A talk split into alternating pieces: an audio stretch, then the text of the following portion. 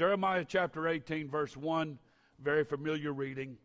The word of the Lord came to Jeremiah from the Lord, saying, Arise and go down to the potter's house, and there I will cause thee to hear my words.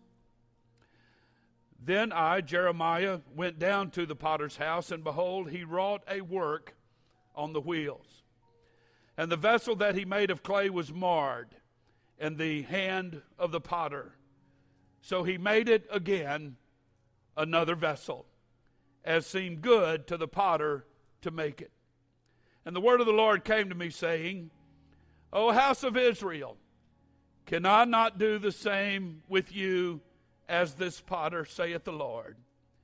Behold, as the clay is in the potter's hand, so are you in my hand, O house of Israel. I want to preach to you for a little while this morning as passionately as I can, just simply in His hands. In His hands. Let's pray for these needs, Sister Dean, Tommy, and TJ, and Sister Shockley. Let's pray for the remainder of this service. Father, we love you. We're thankful to be in the presence of the Lord today. We're thankful that you have showed up in mighty, powerful fashion. We're thankful for the worship, the singing, the music. It has brought us to this place. And I pray that the hand of God would continue to be made manifest in this service.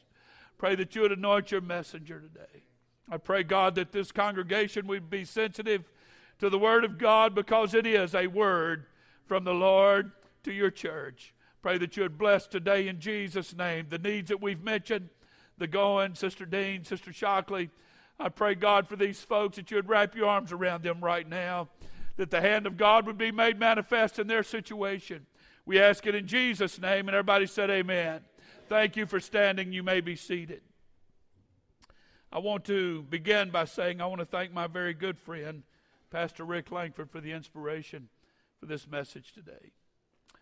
God has always had a beautiful way of portraying great, meaningful lessons to his people. Lessons are more easily understood when there's a parallel drawn from real life. The meaning becomes more resplendent.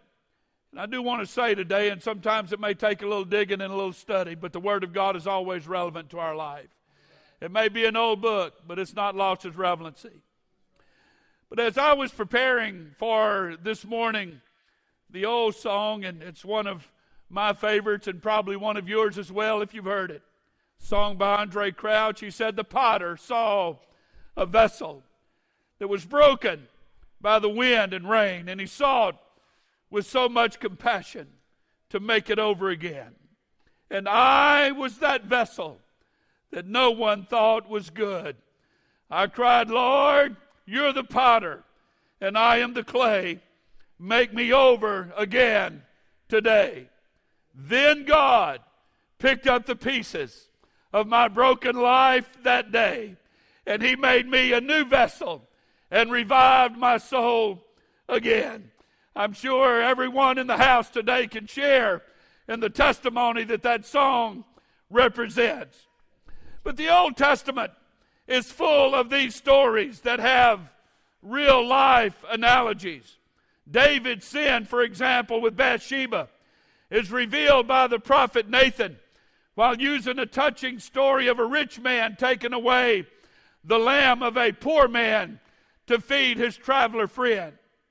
The condition of Israel's spirituality is portrayed by the moving story of Hosea marrying an adulteress, a prostitute, if you will, which he bought for 15 pieces of silver, which was half the price of a slave. Uh, and, and he uh, also gave one and a half homers of barley for her. The book of Job is a very relevant story in our modern time. It's nothing more than a real life story, a true story filled with picturesque words teaching us the value of trusting God and teaching us that God does truly care for his own. And then moving on to the New Testament. The ministry of Jesus was one that appealed to the people because of the way that he taught. He called his very relevant life stories, he called them parables. The time would not permit me to tell you of all of his parables today and their meaning, but to name a few. He used the farmer and the seed. He used the whisper of the wind. He used the gentleness of children. He used a wayward son. He used a valuable but lost coin. He used shepherd and sheep. He used a rich man with full barns. He used a lazy servant. He used an unthankful debtor. All of these and more are used to teach the people extremely valuable lessons about life. In our scripture setting today, God told Jeremiah to go to the potter's house. Jeremiah didn't see much at the potter's house before God spake to him. He saw the potter working on a vessel which became marred in the hands of the potter. So the potter squished up all the clay again and he made it into a vessel that seemed good to the potter. Then God spoke to Jeremiah, and I'll read it again. O house of Israel, can I not do with you as this potter saith the Lord? Behold, as the clay is in the potter's hand, so are you in my hand. I have remembered in times past, Sister Murph and I, visiting places where pottery was made. I'm sure some of you have. But I've seen pieces of pottery of all shapes, sizes, descriptions that you could imagine. Some of them were painted bright, adorable colors, and some had beautiful scenes painted on them, depending on the color of the clay that was used. I've seen the ovens uh, where the vessels were cured and dried. Uh, I've seen uh, the, the whole process uh, of the potter working. I've witnessed the way the vessels, when he was done, were packaged for shipment.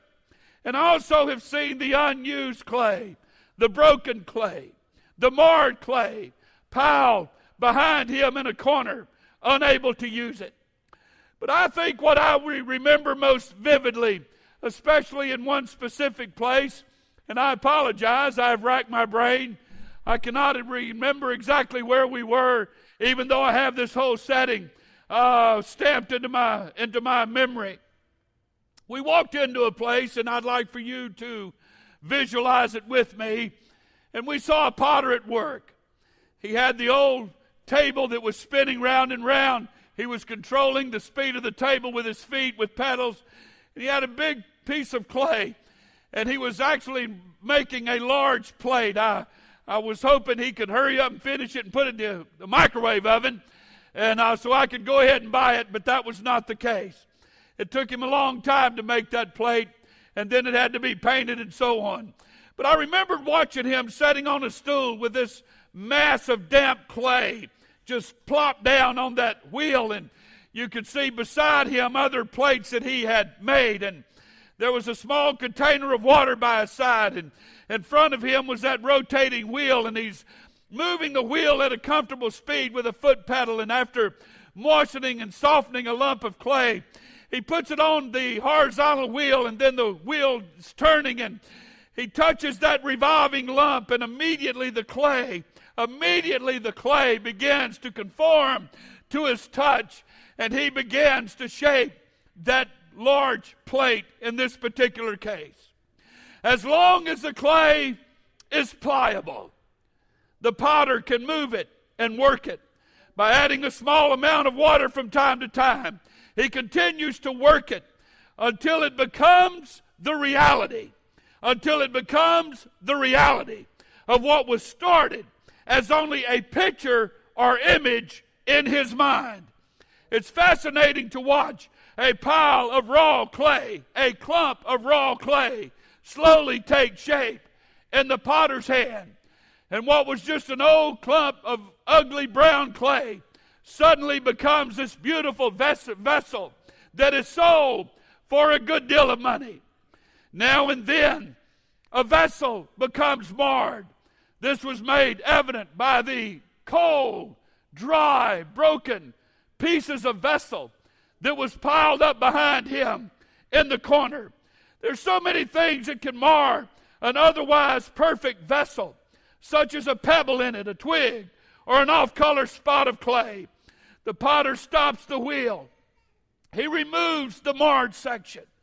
He takes what he has started, he puts it all back and he clumps it all up again and he smashes here and he smashes there.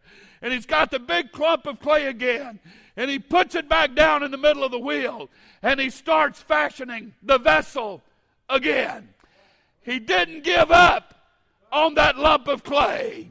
He didn't just toss it aside when it didn't immediately conform to what he had imagined in his mind, but he smashed it he crushed it. He formed it back into a lump and then began to shape it into the image that was in his mind. There's many things that can cause the clay to not conform, but the potter doesn't give up on it. Pottery, I'll have you know, is a science of man rather than of manufacturing. And there's three objects of importance to note in what I have just shared with you. Number one is the potter. Number two is the clay. Number three is the wheel. I'll submit to you this morning that life is the wheel that all of our lives are spinning around and around on today. But God made it clear to Jeremiah you can consider life the wheel, but he left no uncertain doubt in Jeremiah's mind. He said, But I am the potter. I am the potter, and you are the clay. It is apparent from this text of Scripture that God has your life and my life on the wheel, and He intends to keep us there. God will never be through with your life nor mine. He will continually work on us, perfecting us until we awake in His likeness. John said in his epistle, Beloved, now are we the sons of God. We're in his hands. I said, We're in his hands. Now we are the sons of God, and it doth not yet appear what we shall be. But we know that when he shall appear, we shall be like him, for we shall see him as he is. I don't know about you today, but I thank God I'm in his hands. I thank God today I'm in his hands. The skill of the potter is amazing as he deliberately, gingerly works at the wheel. But the yielding of the clay to the potter, the yielding of the clay to the potter is the lesson that God would have us learn. So, what does it mean to be in the potter's hand? What does it mean to be in his hands? Again, God said, As the clay is in the potter's hand, so are you in my hand. I want everybody to visualize what I'm about to say. I want you to get a picture of it in your mind. I want you to think of your position. There's not a person here right now that's living life alone. There's not a person here today that's fighting life's battles by yourself. Whether you realize it or not, whether you're cognizant of it or not, there is an ever present, almighty, understanding, compassionate God that is with you everywhere you go. Every breath you breathe, every step you take.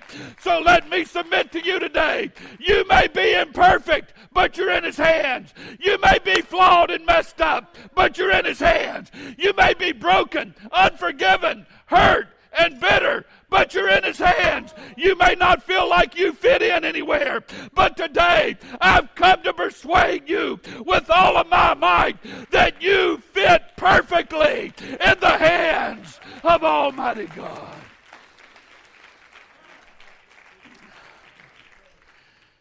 In his hands, there's assurance. Brayton, in his hands, there's safety. In his hands, there's promise. In his hands, there's direction. In his hands, there's hope. In his hands, there's unconditional love. In his hands, there's no danger of rejection. And it's in his hands. It's in his hands where your value is ultimately determined. It's in his hands. Jeremiah said, I went down to the potter's house, and behold, he wrought a work on the wheels. The potter which Jeremiah visited had many vessels scattered throughout his shop. There are many of them a tall vessel, a short vessel, a vessel with a narrow neck and spout, a vessel with a handle, a slim one and a squatted one, each an individual piece, each standing alone, each a work of art. God, good vessels, valuable vessels, priceless vessels. So it is with you in mind that God gives to us this relevant story that Jeremiah is blessed to be a part of. Paul said in Romans chapter 9, Hath not the potter power over the clay of the same lump to make one vessel unto honor and another vessel unto dishonor? Listen to one translation. It said, When a potter makes jars out of clay, doesn't he have the right to use the same lump of clay to make one jar for decoration and another to throw garbage into? I find it fascinating. Sister Murph has, through the years, has collected various pieces of china, and uh, I think the set she has, she calls it's called Old Country Roses or something like that, if I remember right. And she loves her china, and rightfully so. It's beautiful. But this scripture is saying is it's up to the potter to make a vessel to go with a set of china or to make a vessel that you could literally use for a garbage can. I thought about this and maybe you'll understand it better. Most of you, a lot of you, your refrigerator at home is made out of stainless steel. Did you know that our trash receptacles in our restrooms here at Grace Church are also made out of stainless steel? The countertop in the A Center kitchen, where all kind of food preparation is done, is made out of stainless steel. It's a valuable material, but it's only valuable when it is used as the creator of it destined and determined. I'm here to tell everybody this morning you're in His hands, and He is making you the way He chooses to make you. And I understand that sometimes you'll look around at people's lives and say, Man, God made a showpiece out of that person, and look what he did with me. I feel like that in the preacher world sometimes. I, I think of an Anthony Mangun and I, I think of others, uh, a T.F. Tenney and, and all of our, our, our, preachers that we love and Lee Stoneking. And I look at them and said, man, when they were on the, the, the, the potter's wheel of ministry, God went all out on them. You folks got stuck.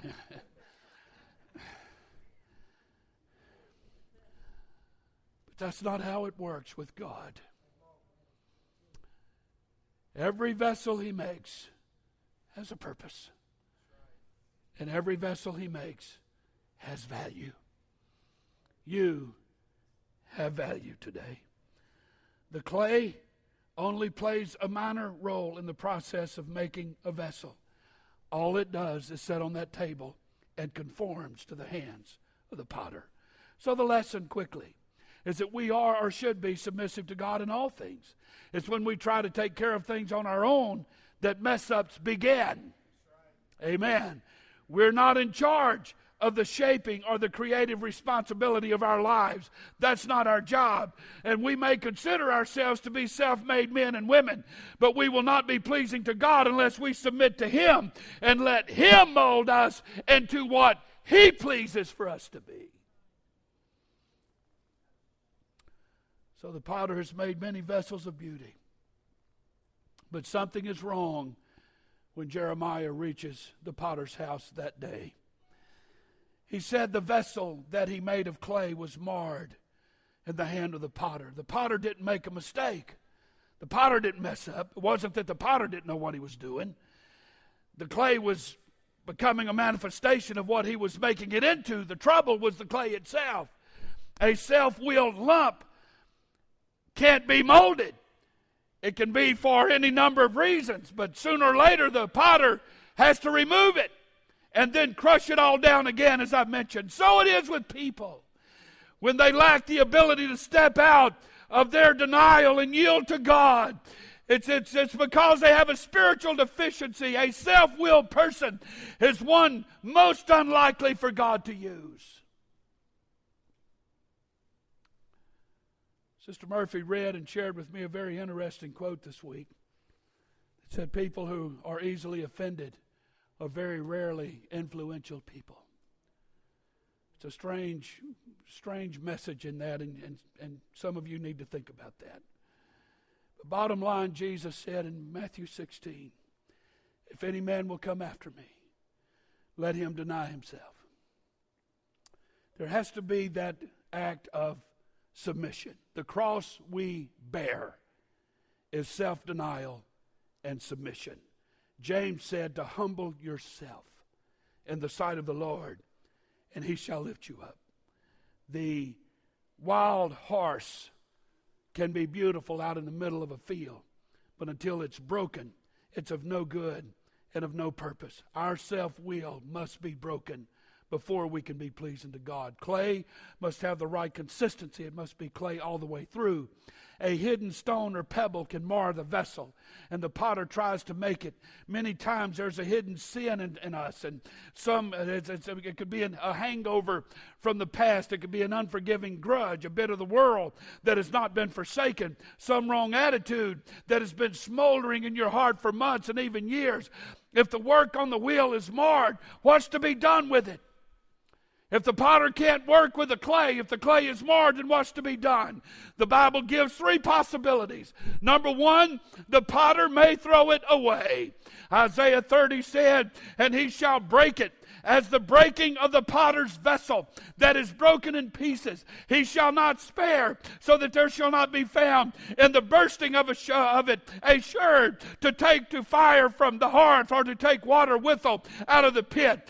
There's folks that can reach the point, and this is option number one, is the your past will look at you and say you're too broken for even me to use. Out you go.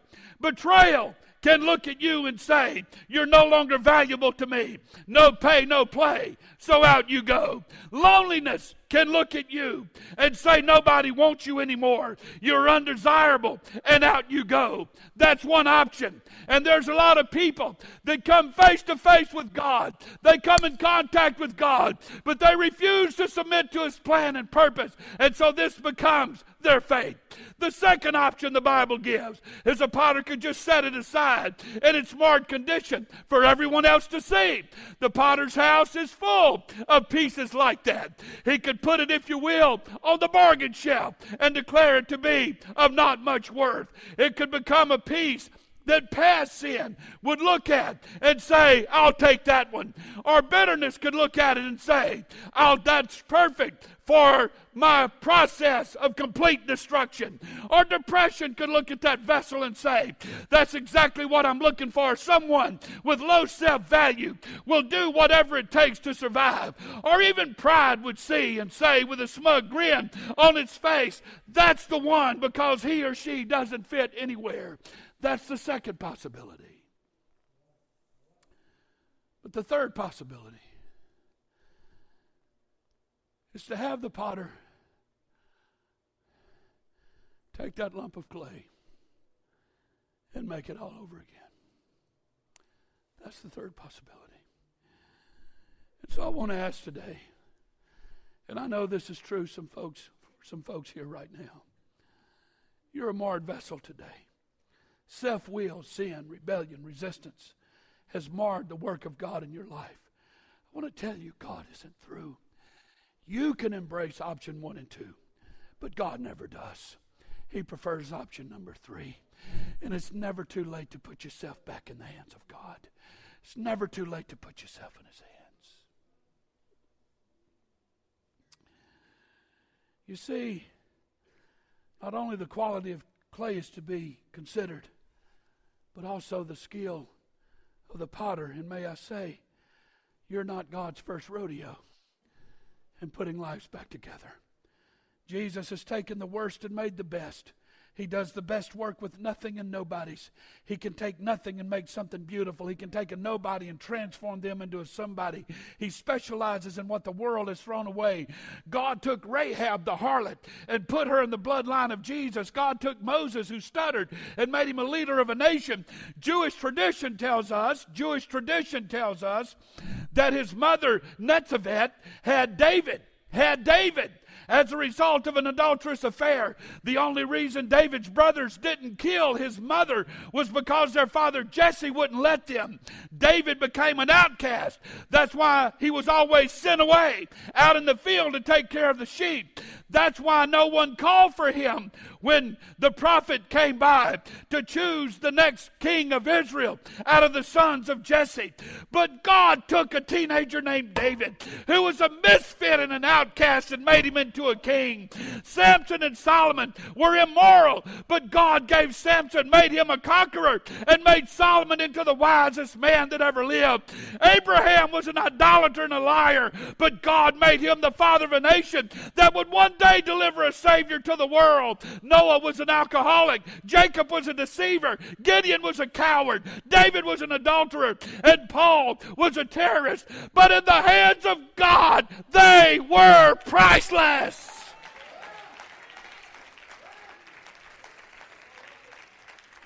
Somebody has to hear the word of God today. You may think you're a nothing. You may think you're a nobody. But in His hands, you're in His hands and that changes everything. The devil may hate you, and he does. Your family may not like you, and that may be the case. Even churches may have turned their back on you, and preachers and pastors, but let me remind you, you're not in their hands.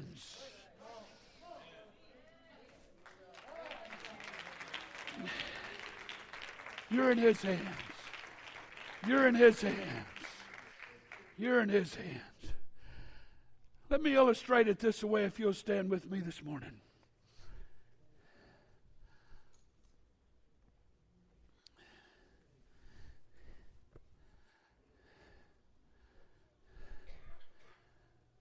In my hands this morning, this basketball is worth less than $20. But in the hands of LeBron James and the NBA, it's worth over $23.2 million a year. Everybody understand that? Let me continue.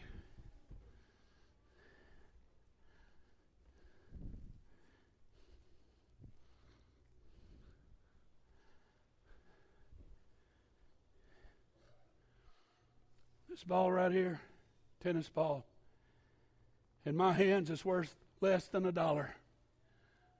About the most I could do with that is play retrieve with a dog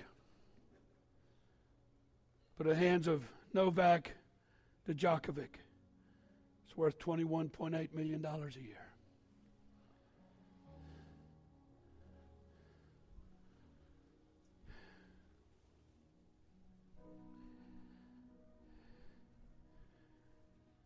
In my hands, Coop, this football, as a matter of fact, it even needs air in it. It's worth less than $25 but in the hands of Cam Newton in the NFL, it's worth $41.1 million a year. This football.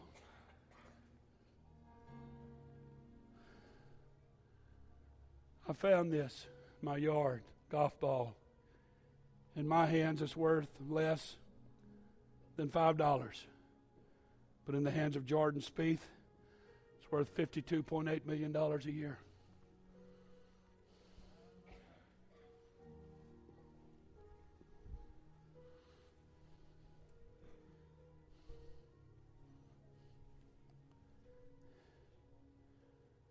Baseball in my hands probably not worth more than three or four dollars. But in the hands of Clayton Kershaw, it's worth $32.8 million a year. Today, in his hands, in his hands, what are you worth?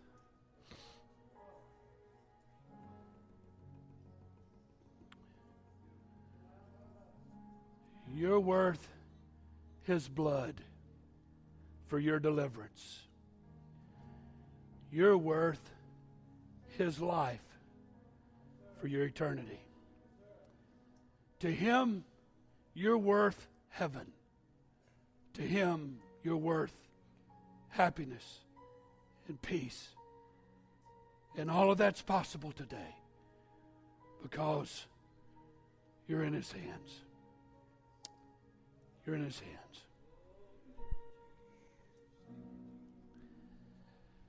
You're in his hands.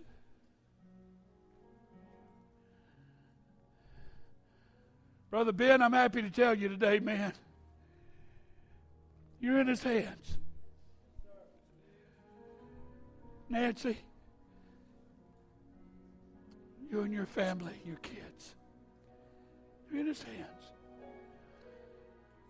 Brother Mike Henson, an expert with his hands, can build cabinets beautiful. But today, you are in his hands.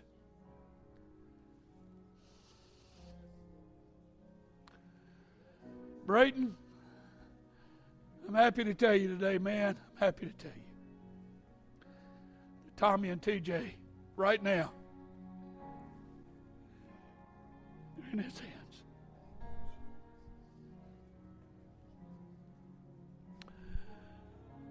There's young people here today that feel hopeless, just can't see much of a future. But I can assure you, young person, you're in his hands. That's what he does when he finds me and you. He don't cast us aside after we've just nailed him to a cross. But he reaches around and grabs us up in his arms. And he holds us in his hands. No matter where you've been, no matter what you've done, Jesus told Nicodemus under the cover of darkness, For God so loved the world that he gave his only begotten Son, that whosoever believeth in him should not perish, but have everlasting life. The Bible said, Greater love hath no man than this. And a friend would lay down his life. God gives you intrinsic value. That is, your perception of how valuable you are. That's what God does. Are you on the potter's wheel today? Let me assure you, God is not looking for golden vessels that can grace the halls of a shrine or several silver vessels that can add more sparkle to a rich man's table. He's not searching for an ornamental vessel that can add brightness to his room, but God is searching for a willing vessel to fill up with his power, to fill up with his spirit. And the good news, the good news is that God can take the broken pieces.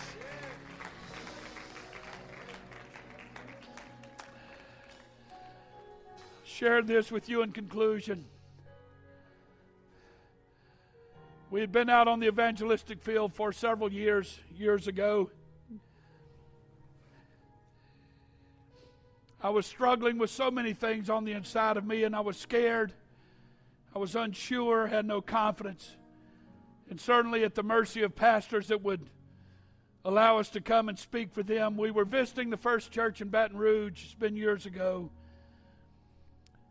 And Sister Murphy's brother, Ricky, and another lady who formerly attended that church, her and her husband there at headquarters now, the Babb family. Ricky and Anita were singing this song. If I was a singer, I'd sing it.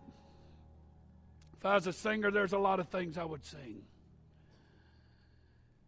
But it was all I could do not to just jump up from where I was sitting and run to the altar. I just it just just so resonated. The words of it just says a rocky road, a heavy load. Got you wondering if you'll ever get over. Your journey's slow, your faith is low, and you wonder who will take the time to get you back on your feet. Turn your bitter to sweet. But Jesus knows all the burdens you must bear, and He will take time to care. Anybody got a heart that you can't mend? Are you trying to live a life you can't defend? Are you in a battle you just can't win? Bring it to Jesus. You're in His hands.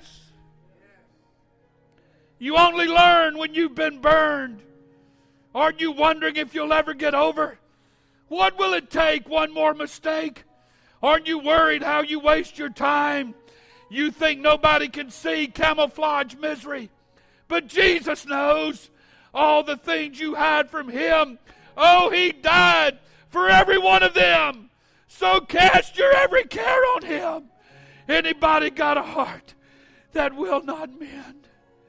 Are you trying to live a life you can't defend? Are you in a battle you just can't win? Bring it to Jesus.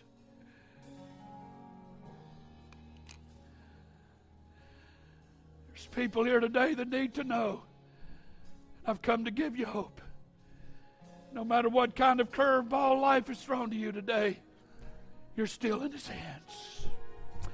There's people here this morning, I would to God I could walk out and just grab you by the hand and pull you up here and get you on your face before God and watch God restore your faith. Life may be in shambles around you, but I'm here to declare with everything in me, you're still in His hands.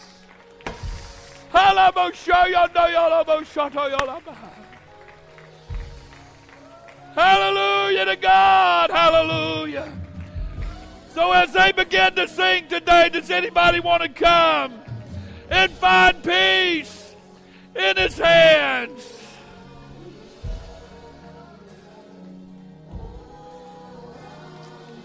Oh, how he loves you today. Oh, yes, he does.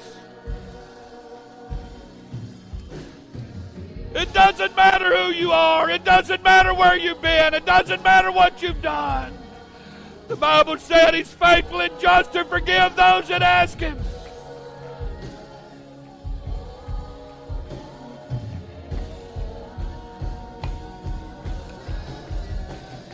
Come on, folks. Somebody open your heart to Jesus right now. Somebody open your heart to Jesus. Life ain't over. Life's not over.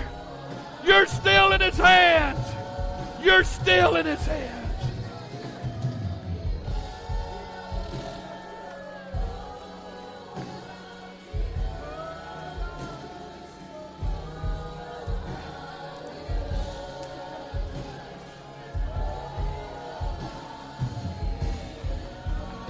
Come on, everybody. Come on, everybody. Somebody pour your heart out to Jesus right now. Somebody pour your heart out to the Lord. You need to know that you're in His hands.